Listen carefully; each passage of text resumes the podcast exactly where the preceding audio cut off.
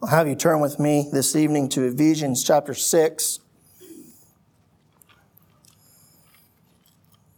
Ephesians chapter 6. And while you're turning there, let me just say again, thank you for uh, allowing us to be here with you all this evening.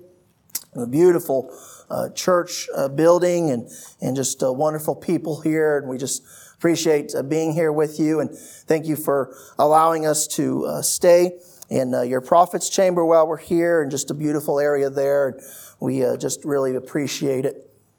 Ephesians chapter 6. And uh, we're going to read a, what I would imagine is probably a, in a, a common a part of scripture uh, for most of us this evening. Even some of us may be able to quote it. Um, but Ephesians chapter 6, verse 10 is where we're going to start. And Paul says, Finally, my brethren, be strong in the Lord and in the power of his might. Put on the whole armor of God that ye may be able to stand against the wiles of the devil. For we wrestle not against flesh and blood, but against principalities, against powers, against the rulers of the darkness of this world, against spiritual wickedness in high places. Wherefore, take unto you the whole armor of God, that ye may be able to withstand in the evil day, and having done all, to stand. Stand therefore, having your loins girt about with truth, and having on the breastplate of righteousness, and your feet shod with the preparation of the gospel of peace. Above all, taking the shield of faith, wherewith ye shall be able to quench all the fiery darts of the wicked, and take the helmet of salvation and the sword of the Spirit, which is the word of God. I don't know if you've noticed this or not recently, but we are living in a world where there is spiritual battles going on constantly. Where we are, and, and even no matter where you are in this world, there is constant battle between right and wrong, light and dark, between the forces of Satan and between the forces of God. And Satan will be fighting this battle till the day he is doomed for eternity in the lake of fire. But God has not left us defenseless. God here, Paul, as he writes, is showing us that God has given us not only some uh, some weapons uh, and some uh, armor of defense, but also some weapons of offense. So many times we, we play defense as Christians, and don't get me wrong, we should defend ourselves against the wiles of the devil and against the temptations that we face. And that is why we see here having your loins girt about with truth and the breastplate and the feet shod and, and the helmet of salvation. And we have these uh, articles of defense spiritually. But so many times we're so we're always playing on defense that we forget to take the offense as Christians. We forget that we have the victory in Christ. And we don't have to cower against the, the temptations of Satan and be under that stronghold of the temptations of Satan and think, this is how it's always going to be, and I'm never going to overcome, and I'm always going to fall, and this is how it's always going to be. Friend, God has given us weapons of offense. He has given us, it says, the sword of the Spirit, which is the Word of God. When Jesus was tempted by Satan in the wilderness, he had the, he had all of the articles of defense. He was perfect. He was sinless. But yet he still used the word of God. He could have defended himself against Satan, no problem. But Jesus said, I'm not only going to defend, I'm going to fight back. And what did he fight back with? He fought back with the word of God. He quoted scripture to the devil and the devil ran away. And friend, that is why it's so important to know your Bible. It's so important to memorize it. It's so important to meditate on it. It's so important to know what the, what the, what the scripture is saying. And so when the time comes, you can appropriately use the truths that are found in the Word of God. God has given us the sword of the Spirit. But if you notice with me, in verse 17, it says, and take the helmet of salvation and the sword of the Spirit, which is the word of God. And I ask you this evening, is that a period at the end of verse 17? That, friends, is a colon. The thought continues in verse 18. Where he says, praying always with all prayer and supplication in the Spirit, and watching thereunto with all perseverance and supplication for all saints. You see, I believe that the Word of God has wonderful power. I believe that there are truths in this, in this book that Satan cannot stand against, Satan cannot fight back against, and we should use the Word of God. But can I tell you, I'm afraid that many times we are so focused on the Word of God. I, don't get me wrong, we can't focus too much on the Word of God, but we focus too little on this other offensive weapon called prayer.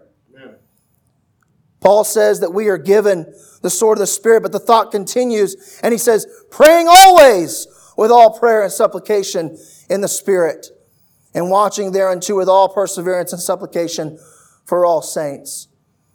And friends, you can have all of these pieces of spiritual armor that he goes through from verse 14 to 17. And may I say, as important and vital as every one of those pieces are, I believe that if one is missing, you're in trouble. I believe it's important to have every single article that is written from verse 14 to verse 18. And that includes prayer. I believe that we can have all of these other things. We can have the, the breastplate of righteousness. We can have the, the helmet of salvation, the sword of the Spirit, all these other things. And yet if we miss it when it comes to prayer, we've missed it completely. Because we end up focusing on us and our focus comes off of God and our dependence on Him.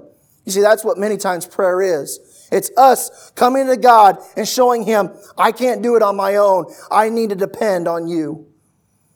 And God loves it when we do that, and Satan hates it when we do that because Satan knows he might be able to go against us when we've missed the object, the object of prayer. But as soon as we get down on our knees and we ask God and we beg God to stand in our place and to fight our battles, Satan will run. God has given us an amazing resource in prayer as an offensive weapon in our spiritual battles. But I want you to notice in verse 19, again, verse 18, the end of the verse, there is no period. The thought continues. And Paul says, and for me. What do you, what do you mean, Paul, and for me? Well, he said, praying always with all prayer and supplication in the Spirit, and watching thereunto with all perseverance and supplication for all saints and for me. Paul here is saying, I want you to make sure you have prayer in your, uh, in, involved in your spiritual battle and pray for all saints. And then he says, and for me. Paul here is making a personal prayer request. He is saying, pray for me. Now, Paul here was one of the first missionaries. And Paul, as he's writing this is sitting in a prison. And he's, at, he's talking to this church, he's writing to this church at Ephesus and telling them what they need for their spiritual battle. And he, he incorporates prayer, but then he leaves that subject and, of, of the spiritual battle and the armor. And he says, and can you pray for me? Can you pray for me? Missionaries need prayer. You talk about a spiritual battle. Missionaries need prayer. I know you probably never struggle with this, but for me, there have been times in my Christian life where I failed to pray for missionaries like I should. And, you know, one of the things is out of sight, out of mind. And can I be practical with you just for a moment? In order to pray for missionaries, you need to be, you need to determine to do it. It's something that's not going to happen by accident. You need to be purposeful in praying for your missionaries. Because I said many times, out of sight, out of mind. And it may very well be where you don't see a missionary for a few years and it can get to a point where you just over time forget to pray for them. But we sometimes fail in praying for our missionaries like we should. I remember the first time God really got a hold of my heart in praying for missionaries like I should. There's a missionary family that came through our church there in Iowa quite a few years ago. And uh, wonderful family. God was calling them to Africa. And uh, they'd come through our church and on deputation. And just a, just a beautiful family, good number of kids. And uh, they were going to go to Africa. And we were, I believe, one of the last churches that they were at um, before they went to the field and later that year. They went to the field there in Africa. And as they were there, they hadn't been there for more than a few months. And the husband of the family was shot and killed in a drive by. And I remember getting that text from our pastor that, you know, brother so and so had, you know, been shot and killed. It was not intentional. They were driving through a bad part of, of the town there and uh, just some government forces and some uh, troublemakers there in the, in the city, and he got caught in the crossfire. And I remember getting that text from our pastor, and it really uh, got my attention and felt horrible for the family. Couldn't believe it. It's one of those things you get that text or you get that news, and your first thought is, I don't understand. Why? Why them? Why, why now? What, what's, what's the purpose, God? And you just, you ask why. But I remember the next church service that we had and we were there and pastor addressed it and he talked about this missionary family and what he was planning to do to help the uh, widow and the children and all these things. But then he really got our attention and challenged us as a church. He said, I want to ask you, he said, as, as, as hard and difficult as this is, this news, and it's, it's sad, he said, how many of you here, he said, you know, don't raise your hand, don't answer. He said, it's a rhetorical question, but how many of you here have prayed for them since they were here? And I'll tell you, that was a very pointed question. A question that got a hold of a lot of our hearts. And since that time, our pastor has made it a point and try to make it a purpose of our church to faithfully pray for our missionaries.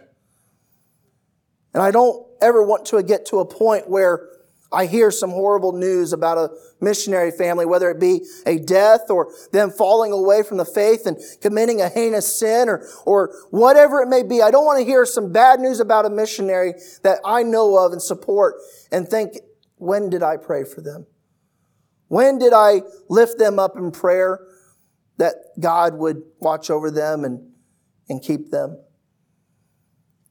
I want us to look quickly this evening at Paul's prayer request, and we're going to look here at his prayer request, and then we're going to look at also a second one very quickly. But before I begin, let me say that these prayer requests aren't necessarily going to be, I don't think, what you would expect Paul to write, or at least someone to write in Paul's situation. Paul here is in prison. He is not in a U.S. prison where it's cushy and, and nice and you know he's in the he's in a horrible place in this time of history as far as prisons go it's dirty it's it's horrible conditions and yet he's not going to ask for what we think someone like that would ask his prayer requests go deeper than the physical and can i challenge you this evening when you pray for your missionaries Pray for their safety. Pray that God would watch over them and keep them safe. You know, I would be a fool to get up here and say, I don't want you to pray that God would keep my family and I said, no, we, I would love for you to pray that God would keep my family and I safe. But I want to challenge you this evening that our prayers for missionaries would go deeper than that. I feel like many times, even when I was faithful to pray for missionaries, that would be as deep as I would go was God, watch over them, keep them safe, be with them there. But Paul, he goes deeper. Paul, what do you want us to pray for? In verse 19, he says, And for me, that utterance may be given unto me, that I may open my mouth boldly to make known the mystery of the gospel. Paul, he asks prayer for communication. Paul here says, Pray that utterance may be given unto me what does that mean? He's asking that they would pray that God would give him the words to say. That word utterance means words that, that the words would be given unto him and that he would know what to say and who to say it to and how to say it. You see, Paul was constantly chained to a Roman guard and he would very rarely be brought out into the public, but he would be every now and then, uh, he would, he would brush shoulders with another individual and he was always looking for a chance to share the gospel. You read the book of Acts, you read the epistles, Paul was always looking for those opportunities. And Paul here is asking, pray that the utterance may be given unto me. Pray that those words would, that God would give me the words to say. Can I tell you this evening that talking to people in Thailand about Christ is different than talking to people here in America about Christ? In Thailand, many times we have to start with a clean slate. We're starting with people that have no, uh, no knowledge of God, no knowledge of Jesus. It is starting with a clean slate. We could be working with a middle aged person and they have no idea, they've never heard of Jesus Christ. And Paul here is asking, pray that God would give me the words to say. He says, that I may open my mouth boldly. That to me sounds like an odd prayer request for the Apostle Paul to ask for. When I think of the Apostle Paul, I think of boldness. I think of someone that was always looking for that opportunity and always ready. But here, Paul asks for boldness, that he would open his mouth boldly. Paul here, I believe, was being transparent with this church at Ephesus. He had just gone through the spiritual uh, armor and for the spiritual battle. And now here he is asking for prayer that utterance would be given him, that he would be able to make, to open his mouth boldly. And I believe Paul is making known to these, this church at Ephesus that it's been difficult for him. And he does not want to lose that boldness. He's asking that God would give him that boldness. And the purpose is, as he says in verse 19, to make known the mystery of the gospel. He's not asking for the words or, or boldness so that, you know, he could be that, you know, that guy that everybody wants to be with, that he could be a big personality. He's asking for it so that he could get the gospel to other people. That is what he is asking prayer for. He says in verse 20, For which I am an ambassador in bonds, that therein I may sp- speak boldly as I ought to speak. Here is his second prayer request, I believe, in this text. First, he asks that God would give him the right communication. And secondly, here, I believe he's asking for continuation. He says, For which I am an ambassador in bonds, that therein I may speak boldly as I ought to speak. When he says, For which I am an ambassador in bonds, I believe that could have two possible meanings. One, it could be literal. Paul was literally in bonds when he was writing this. He was in prison. And he is saying, I am bound here and God has set me here and I don't understand the purpose. I don't understand the reasoning. I'm not preaching to hundreds. I'm only with a few number at a time, but this is where I am. I am an ambassador in bonds. Or Paul could have been referring to the fact that he is bound by God to be an ambassador. He is bound by the commandment of God to be an apostle and be a, be a, be a, a witness to the Gentiles. But I believe both could be true. Whether, however Paul was meaning it, it could be true that he is in that place by the command of God and he is literally there in bonds as an ambassador. And he says that therein I may speak boldly as I ought to speak. The apostle Paul was asking this church to pray that he would continue. Pray that I will continue to speak as I ought to speak. Pray that the, the, the, temptations of Satan do not overwhelm me and cause me to hold back and to be quiet, but instead, God would give me the words, God would give me the boldness, and I would be able to see people come to the knowledge of, of the Savior of Jesus Christ. This is where he gives his prayer request in Ephesians chapter 6. But turn with me if you would, to 2 Thessalonians chapter 3. 2 Thessalonians chapter 3, and we'll quickly see his second prayer request. And we could look at others tonight, but we will only look at these two prayer request of the Apostle Paul as a missionary.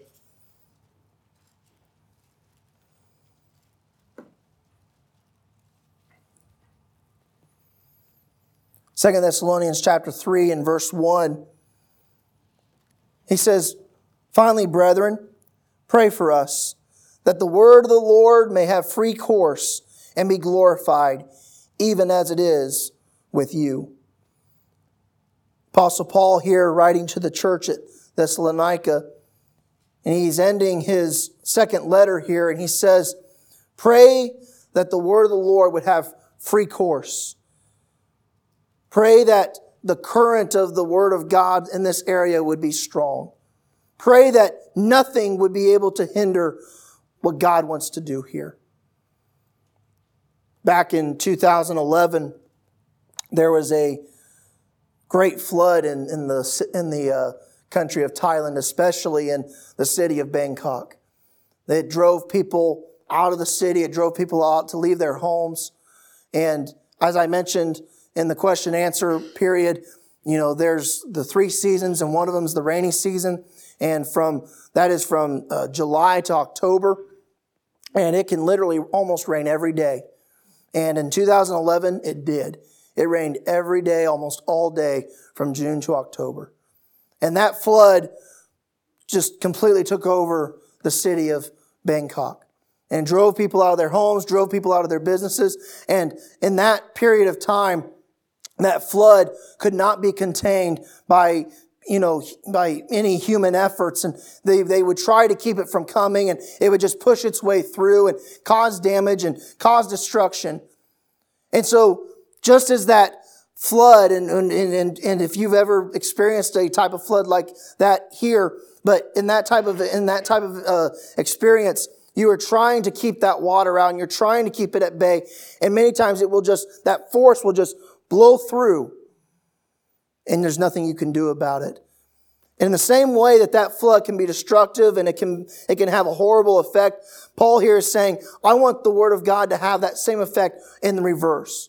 I want it to where it will renew and regenerate and it will save the lost and nothing can push it back. Nothing can hold it from doing its work.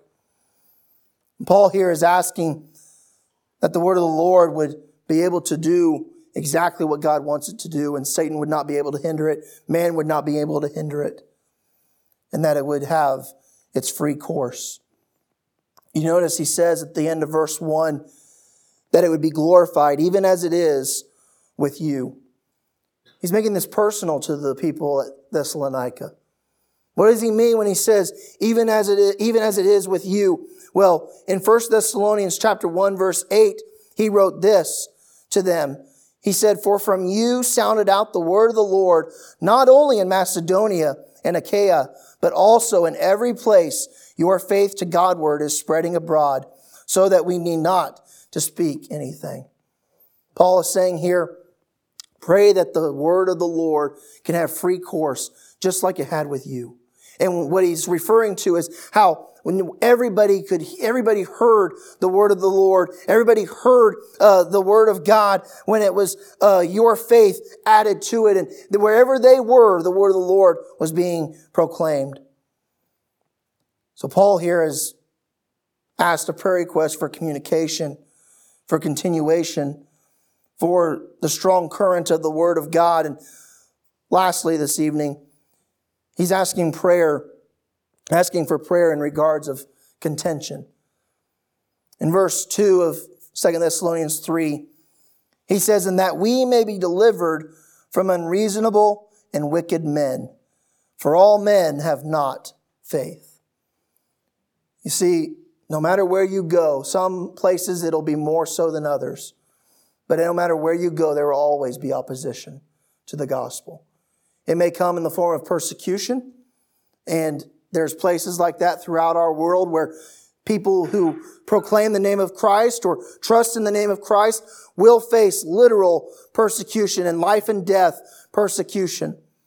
And there are others that may be uh, kicked out of the country. No physical harm will come to them, but they will be kicked out of the country. They will be uh, shunned or or thrown uh, out of of the uh, society and have nothing to do with. And thankfully, in our country, uh, you know, unfortunately, we're seeing more and more of it. But right now, uh, we face little persecution, but we do face a little bit of pushback and opposition, of, of course. So no matter wherever you go, there is opposition to the Word of God. And Paul here is asking that they would be delivered from that. And I know for some of us and in, in our minds, we think that we, we picture God judging those people and getting rid of those people and getting in the way and destroying those people that are trying to go against the word of God. And does God do that? Sometimes, yes. But that's not what Paul is praying for. He says that we may be delivered from unreasonable and wicked men, for all men have not faith. Paul here is saying that the reason those people are acting that way is because they don't have faith in Christ. Why do we get so surprised when lost people act like lost people? When people who are literally, as Jesus called them, children of Satan, are fighting back against the things of God. It's going to happen, folks. And we should not be surprised. We should not lay down against it and just let the persecution happen. We should stand for what is right. We should do what is right. But let us be careful not to get to a point where our first prayer, our first thought is, God, just wipe them out.